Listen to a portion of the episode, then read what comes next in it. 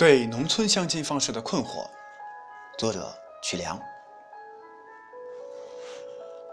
赵前芳最近四个春节都在相亲，见的姑娘一大把，就是没有合适的。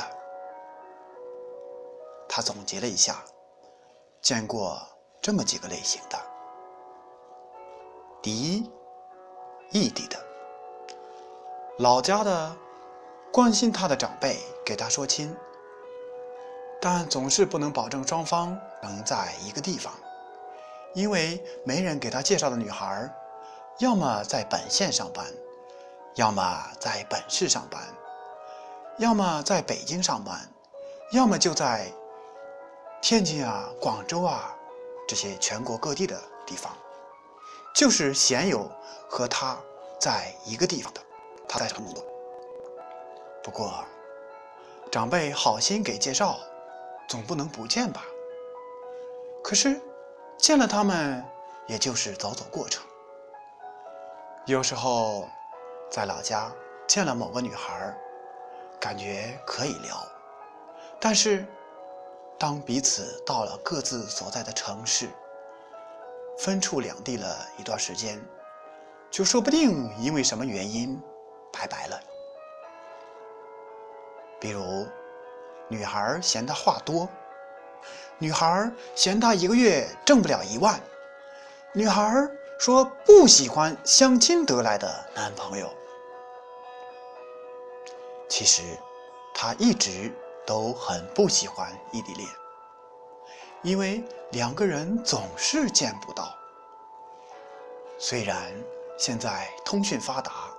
但是，谈情说爱，必须得经常在一块儿才能增进感情，总不能靠打电话、视频聊天来维持吧？当再有人给他说亲时，他会先问女孩在哪儿，如果不是在省城，就从心里把他 pass 掉了。妈妈批评他。别老是苛求什么同城同城的，有本事你自己去找啊！自己没本事找到，家里人给你介绍，你还嫌这个嫌那个。现在村里女孩少，你要是不见，将来连媳妇儿都娶不上。妈妈还说，别因为异地就拒绝见面，万一你们互相看上眼了呢？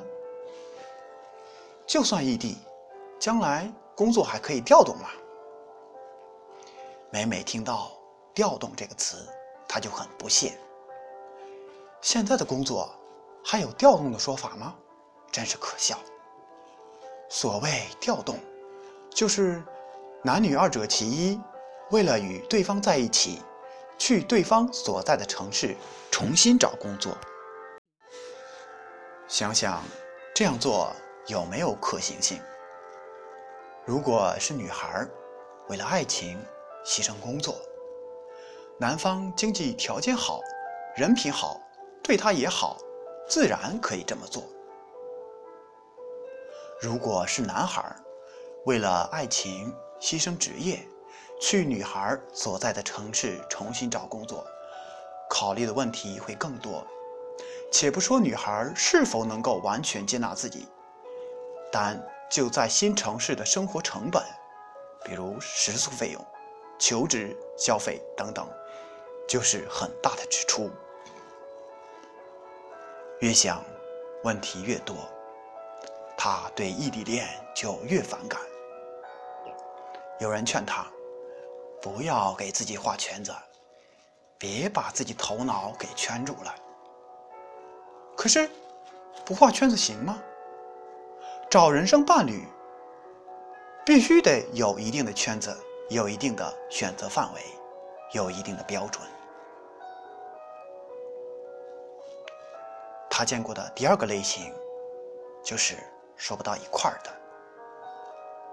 有的女孩，赵前芳第一次见他时，为了活跃气氛，他自己就说的比较多，而女孩却沉默寡言。挺没意思的，加上对方不是自己喜欢的类型，自然就 pass 掉了。第三种类型，就是被介绍人说的挺好，可是见了之后，感觉不是那么回事儿。就这样，一而再，再而三，见一个不成，见一个不成，父母都对他怒不可遏。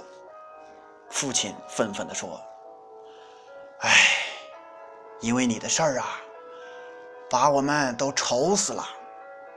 光想上吊死了算了。”母亲也气急败坏地重复那些他已经重复了多少遍的话。你看人家谁谁从北京带回来一个媳妇儿，不要车不要房，女孩家里。还给人家送了一套房，你有本事，咋不从外面带一个回来？前两年叫你结婚，你结婚多好，你偏偏那么不听话，别人都说我们做不了你的主。哎，你要是早点结婚，该给我们省多少钱，省多少心呐？你看看，现在结个婚。多贵呀！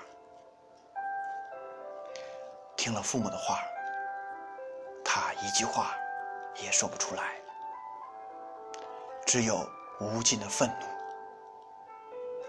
哎，这老头老太太太善于自寻烦恼了，跟他们说话太没意思了，太无聊了。于是他就想：我不能再在这个家待着了，走。这一走，他就好几个月不回来。虽然说常回家看看是尽孝道的表现，可是总是听长辈一遍又一遍的说那些谁听谁烦恼的话，回家又有什么意思？他无奈的感叹：“家乡啊，你已经不是我喜欢的样子了。”曾几何时，你让我魂牵梦萦，可是如今，每每想起家乡，却烦恼不已。还是留在省城吧，和志同道合的朋友一起，为梦想拼搏，为创业拼搏。唯有梦想，才是最有意义的精神寄托。